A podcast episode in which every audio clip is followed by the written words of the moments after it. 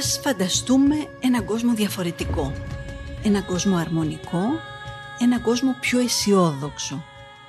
Έναν κόσμο που να αναπτύσσεται βιώσιμα, δηλαδή σταθερά, με έναν τρόπο που να ανταποκρίνεται μεν στις επιθυμίες, στις φιλοδοξίες και τις ανάγκες των σημερινών γενεών, χωρίς όμως να υπονομεύει τη ζωή, την ευημερία και τα όνειρα των επόμενων.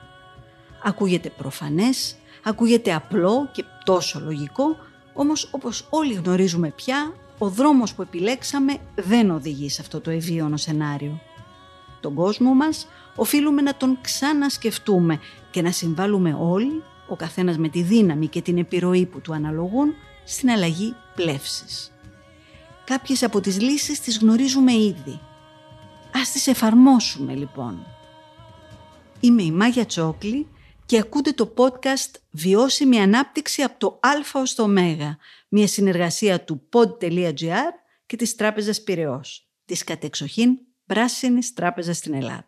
Στην Τράπεζα Πυραιός, μαζί με 29 τράπεζες από όλο τον κόσμο, συνδιαμορφώσαμε τις αρχές και δεσμευτήκαμε πρώτοι στην Ελλάδα για έναν νέο τρόπο τραπεζικής, την υπεύθυνη και βιώσιμη τραπεζική, με σύγχρονες αξίες και διαφάνεια, με περιβαλλοντικά και κοινωνικά κριτήρια για ένα βιώσιμο αύριο. Τράπεζα Πυραιός. Στηρίζει κάθε αύριο.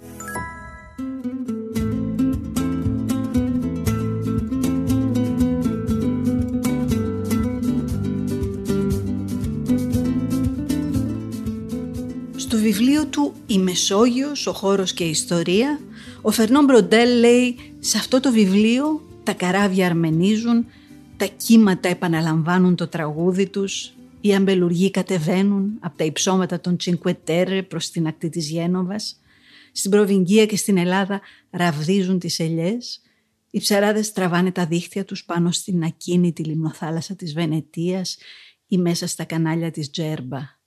Στους Ταρσανάδες οι πελεκάνοι φτιάχνουν καΐκια ολόιδια με τα παλιά. Και έτσι για μια ακόμη φορά καθώς τα κοιτάμε είμαστε έξω από το χρόνο. Ο Έλληνας γεωγράφος Στράβων, τον πρώτο π.Χ. αιώνα, την ονομάζει η εντός και καθημάς λεγόμενη θάλασσα. Και οι Ρωμαίοι, όπως μας θυμίζει ο ιστορικός Ντέιβιντ Αμπουλάφια στο βιβλίο του για τη Μεσόγειο, Μάρε Νόστρουμ, η θάλασσά μας. Τον τρίτο αιώνα ο Σολίνος θα την ονομάσει Mare Mediterraneum ως μεταξύ δύο υπήρων θάλασσα και θα γίνει έτσι ο ιστορικός ανάδοχος του ονόματος. Οι Τούρκοι τη φωνάζουν Ακντενής, λευκή θάλασσα των Ελλήνων, δηλαδή οι Εβραίοι Γιαμγκαντόλ, μεγάλη θάλασσα. Μεσαία θάλασσα θα την πούν τα γερμανικά φύλλα. Οι σύγχρονοι συγγραφείς θα την πούν εσωτερική, περίκλειστη, φιλική, πιστή καθότι των πολλών θρησκειών, πικρή μετά τα δεινά του Δεύτερου Παγκοσμίου Πολέμου. Και ο Μουστακή, ο Μουστακή θα την τραγουδήσει. Dans ce bassin où jouent des enfants aux yeux noirs, il y a trois continents et des siècles d'histoire, des prophètes des dieux le Messie en personne. Il y a un bel été qui ne craint pas l'automne en Méditerranée.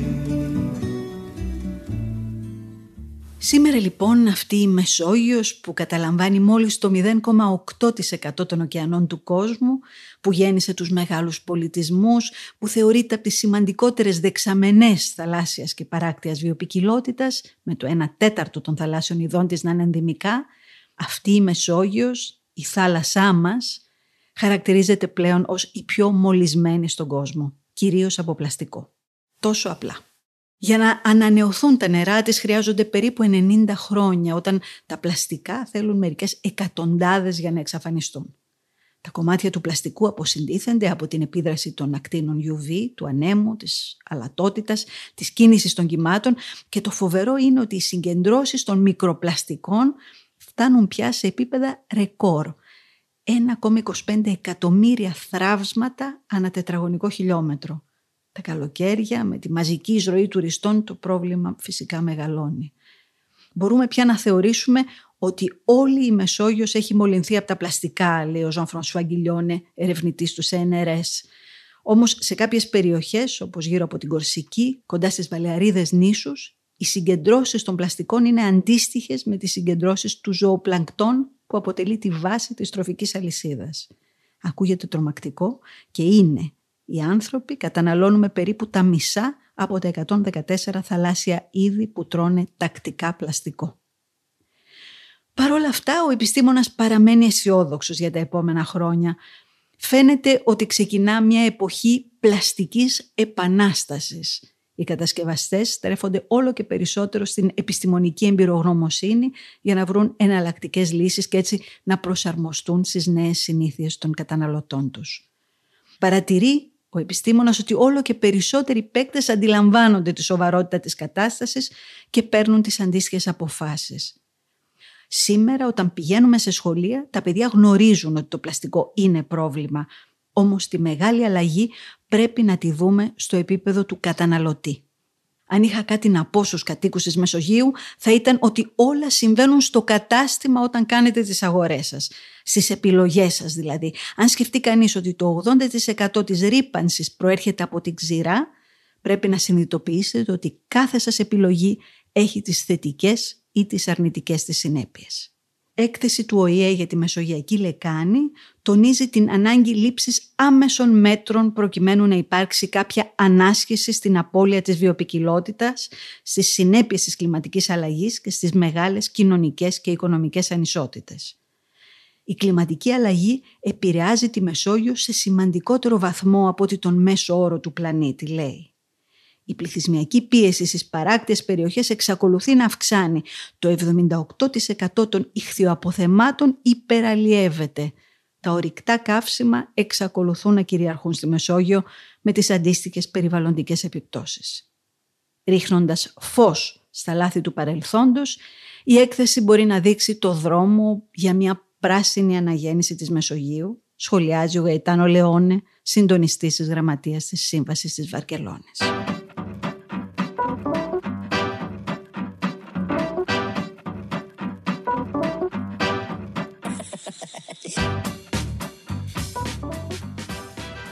Μη όπως μέλισσες. Διαχρονικά οι μέλισσες και η οργάνωσή τους συναρπάζουν τους ανθρώπους. Στην ελληνική μυθολογία η μέλισσα ήταν η κόρη του βασιλιά της Κρήτης Μελισσέα, αδελφή της Αμάλθειας, μαζί με την οποία εκτελούσαν χρέη τροφών του νεογέννου του Δία, τον οποίον τάιζαν μεγάλα και μέλη εξού και Ζεύς Μελισσέος. Μέλισσες ονομάζονταν επίσης ιέριες της Δήμητρας ως τροφοδότηρας θεάς και προεστώσας της πολιτικής κοινωνίας με φυσικό σύμβολο φυσικά την Κυψέλη. Εάν οι μέλισσες έχουν τόσο σημαντική θέση στην ανθρώπινη σκέψη και ιστορία, είναι επειδή η δράση τους ως επικονιαστές είναι καθοριστική για τη ζωή μας. Καθοριστική για την καλλιέργεια του σχεδόν 75% των φυτών που μεγαλώνουμε σήμερα χωρίς τις μέλισσες, το 35% του όγκου της παραγωγής της παγκόσμιας γεωργίας κινδυνεύει. Χωρίς τις καλλιέργειες αυτές εκατομμύρια άνθρωποι και ζώα θα υποφέρουν από στέρηση τροφής αφού το 1 τρίτο των καλλιεργειών βασίζεται στην επικονίαση. Στην Ευρώπη μόνο πάνω από 4.000 είδη λαχανικών μεγαλώνουν χάρη στην ακούραστη δουλειά των μελισσών. Όμως, από τα τέλη του 1990 οι μελισσοκόμοι κυρίως στην Ευρώπη και τη Βόρεια Αμερική διαπίστωσαν ότι οι πληθυσμοί των μελιφόρων μελισσών, οι μέλισσες δηλαδή που κατοικούν σε κυψέλες και παράγουν μέλι, μειώνονται με ασυνήθιστα γρήγορους ρυθμούς. Ποιος είναι ο μεγαλύτερος εχθρός τους, τα τοξικά χημικά φυτοφάρμακα φυσικά που χρησιμοποιούνται στις βιομηχανικές καλλιέργειες και οι μονοκαλλιέργειες. Τα τοξικά φυτοφάρμακα συμπεριλαμβανομένων των νεονικοτινοειδών κυκλοφορούν σε όλα τα μέρη του φυτού. Οι μέλισσες τα προσλαμβάνουν από τη γύρι και τον νέκταρ, αυτά επηρεάζουν το νευρικό του σύστημα και πολύ συχνά τις οδηγούν στο θάνατο. Δεύτερος κίνδυνος, οι μονοκαλλιέργειες που προωθεί η βιομηχανική γεωργία και που οδηγούν στη μείωση της βιοπικιλότητας και την καταστροφή πλούσιων σε ποικιλία οικοσυστημάτων. Αν σκεφτεί κανείς ότι οι μέλισσες για να επιβιώσουν πρέπει να τρέφονται από μια μεγάλη ποικιλία ανθοφόρων φυτών, καταλαβαίνει κανείς και το θέμα. Οι μέλισσες είναι ένας βιοδείκτης. Η μείωση, η χειρότερα η εξαφάνισή τους είναι απόδειξη της υποβάθμισης του περιβάλλοντος. Και ποια είναι η λύση; Η επαναφορά της βιοπικιλότητας στην αγροτική γη, η προστασία των οικοσυστημάτων που δεν έχουν ακόμη επηρεαστεί και φυσικά η απαγόρευση των χημικών που σκοτώνουν τις μέλισσες. Όλοι μας μπορούμε να συμβάλλουμε αποφεύγοντας φυσικά τη χρήση φυτοφαρμάκων εάν καλλιεργούμε εμείς οι ίδιοι, προτιμώντας βιολογικά προϊόντα που δεν έχουν δεχτεί φυτοφάρμακα, καλλιεργώντας μελισσοκομικά φυτά, δέντρα και θάμνους μυρωδικούς, κάνοντας τους κήπους και τα βαλκόνια μας φιλικά για τις μέλισσες, επιλέγοντας πολλά και διαφορετικά είδη λουλουδιών που ανθίζουν σε διαφορετικές εποχές, ακόμη και στις πόλεις μας. Γιατί βλέπουμε όλο και περισσότερο σε ολόκληρη την Ευρώπη να αναπτύσσεται η αστική μελισσοκομεία. Στη Γαλλία οι κυψέλες ξεφυτρώνουν σε στέγες, βεράντες, κήπους και πάρκα του Παρισιού που δεν ψεκάζεται φυσικά με φυτοφάρμακα. Η ωραία ιστορία δε είναι αυτή του Ζων Ποκτό που διατηρούσε μέλισσες στη στέγη της όπερας του Παρισιού για περισσότερο από 25 χρόνια. Στην αρχή δεν ήταν και πολύ αισιόδοξος ότι τα μελίσια θα άντεχαν, όμως σιγά σιγά παρατήρησε ότι οι μέλισσες όχι μόνο προσαρμόστηκαν, αλλά ήταν και παραγωγικές.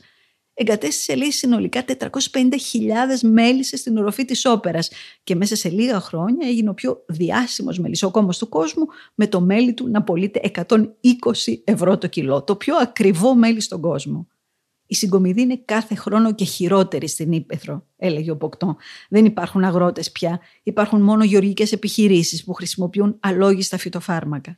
Οι μέλισσες ευδοκιμούν στις πόλεις επειδή υπάρχει ποικιλία φυτών και δεν υπάρχουν αυτά τα φυτοφάρμακα. Κάθε νέο μελίσι, κάθε νέο περιβάλλον που αποδεικνύεται φιλόξενο για τις μέλισσες είναι μια χτίδα φωτός. Στην Τράπεζα Πυραιός, μαζί με 29 τράπεζες από όλο τον κόσμο, συνδιαμορφώσαμε τις αρχές και δεσμευτήκαμε πρώτοι στην Ελλάδα για ένα νέο τρόπο τραπεζικής, την υπεύθυνη και βιώσιμη τραπεζική, με σύγχρονες αξίες και διαφάνεια, με περιβαλλοντικά και κοινωνικά κριτήρια για ένα βιώσιμο αύριο. Τράπεζα Πυραιός. Στηρίζει κάθε αύριο.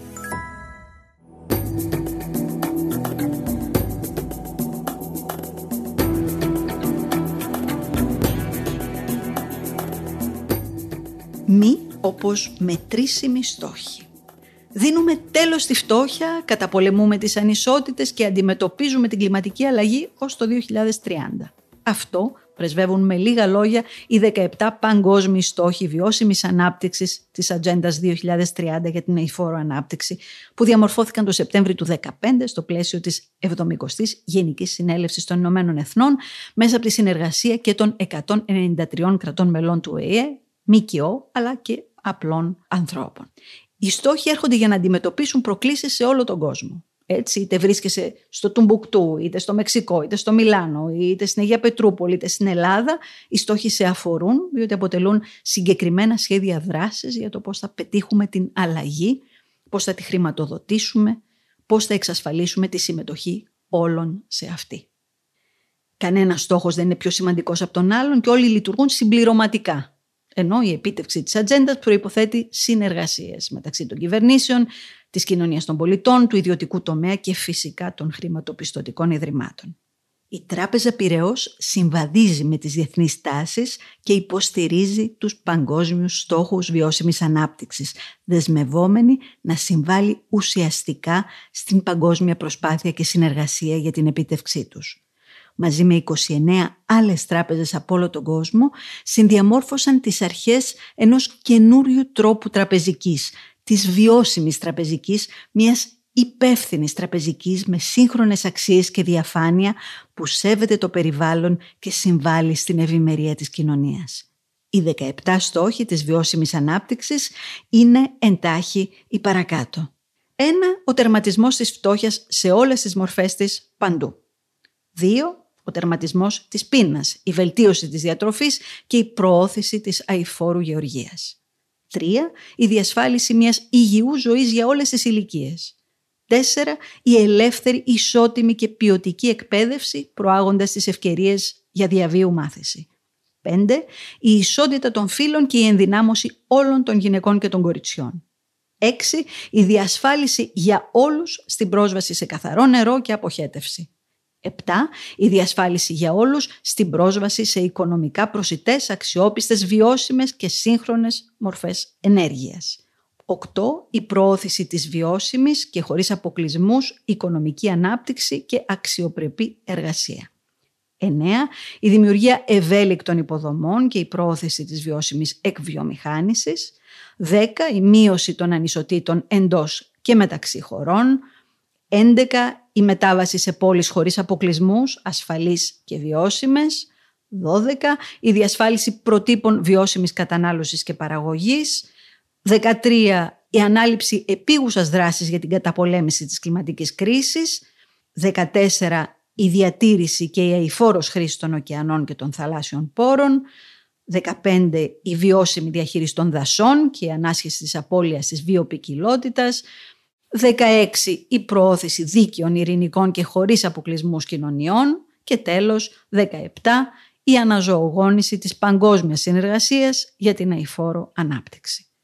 Οι 17 στόχοι της ατζέντας για τη βιώσιμη ανάπτυξη είναι μετρήσιμοι και αξιολογούνται στο πλαίσιο του μηχανισμού παρακολούθησης της ατζέντας 2030, όπου τα κράτη-μέλη ενθαρρύνονται να διεξάγουν τακτικές και περιεκτικές ανασκοπήσεις της πρόοδου σε εθνικό και υποεθνικό επίπεδο.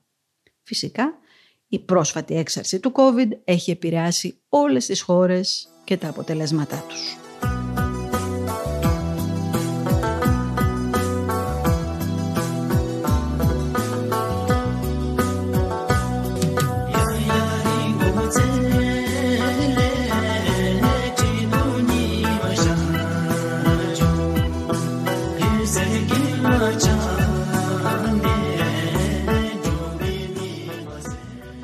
Και τελειώνουμε ταξιδιωτικά με μη όπως Μπουτάν. Εντάξει, μη πει.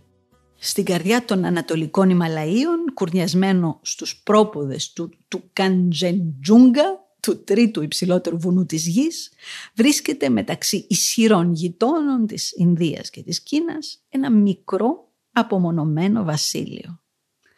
Το βασίλειο του Μπουτάν παρέμεινε μακριά από τις δυτικές επιρροές για αιώνες, διαφυλάσσοντας έτσι με πάθος τις αρχαίες του βουδιστικές παραδόσεις που ακολουθείται σε όλη τη χώρα με εξαίρεση κάποιες περιοχές του Νότου. Το Μπουτάν λοιπόν που γνώρισε την τηλεόραση μόλις τη δεκαετία του 1990 έχει καταφέρει να διατηρήσει την ταυτότητά του και αυτό το βλέπει κανείς παντού. Στο βουδισμό βέβαια που είναι περισσότερο ένας τρόπος ζωής, ένα σύστημα αξιών, μια φιλοσοφία παρά μια θρησκεία, στην αρχιτεκτονική, στα παραδοσιακά ρούχα που εξακολουθούν να φορούν οι κάτοικοι. Η χώρα διάλεξε την οδό της αυτάρκειας και αυτό εξηγεί και το απίστευτο επίπεδο διατήρησης της βιοπικιλότητας του βασιλείου. Η φύση του είναι μαγευτική, με το 70% της επικράτειας να καλύπτεται από δάση, ένα ποσοστό μάλιστα που προστατεύεται από το Σύνταγμα του Βασιλείου, που δικαίως υπερηφανεύεται ότι είναι η μόνη χώρα στον κόσμο με αρνητικό αποτύπωμα άνθρακα, απορροφά δηλαδή περισσότερο CO2 από ό,τι εκπέμπει. Το Μπουτάν επέλεξε το δρόμο του τουρισμού υψηλής προστιθέμενης αξίας για να αποφύγει τον μαζικό και τις δυνητικά καταστροφικές συνέπειές του. Οι αρχές, ανάλογα με την εποχή, για να σου επιτρέψουν να γνωρίσεις τη χώρα, επιβάλλουν μια ελάχιστη ταρίφα που κυμαίνεται μεταξύ 180 και 225 ευρώ τη μέρα διαμονής, που περιλαμβάνει αγγλόφωνο οδηγό, ξενοδοχείο και διατροφή. Όταν λοιπόν με το καλό μπορέσουμε να ξαναταξιδέψουμε, ας έχουμε στο νου μας το μικρό βασίλειο του Μπουτάν, που το 1972 καθιέρωσε και τον όρο της ακαθάριστης εθνικής ευτυχίας, με στόχο να οικοδομήσει μια οικονομία βασισμένη όχι μόνο στις υλικέ, αλλά και στις αξίες της φύσης και του πνεύματος.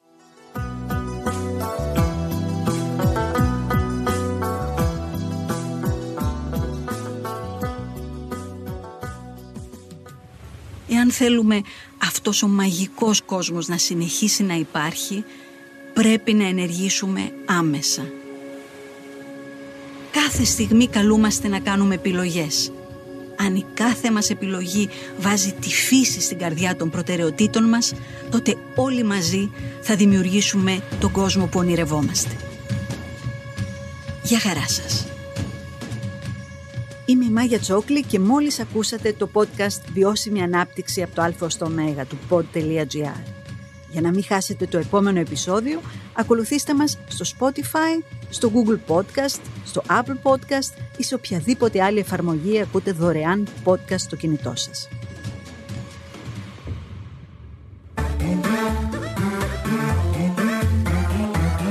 Pod.gr.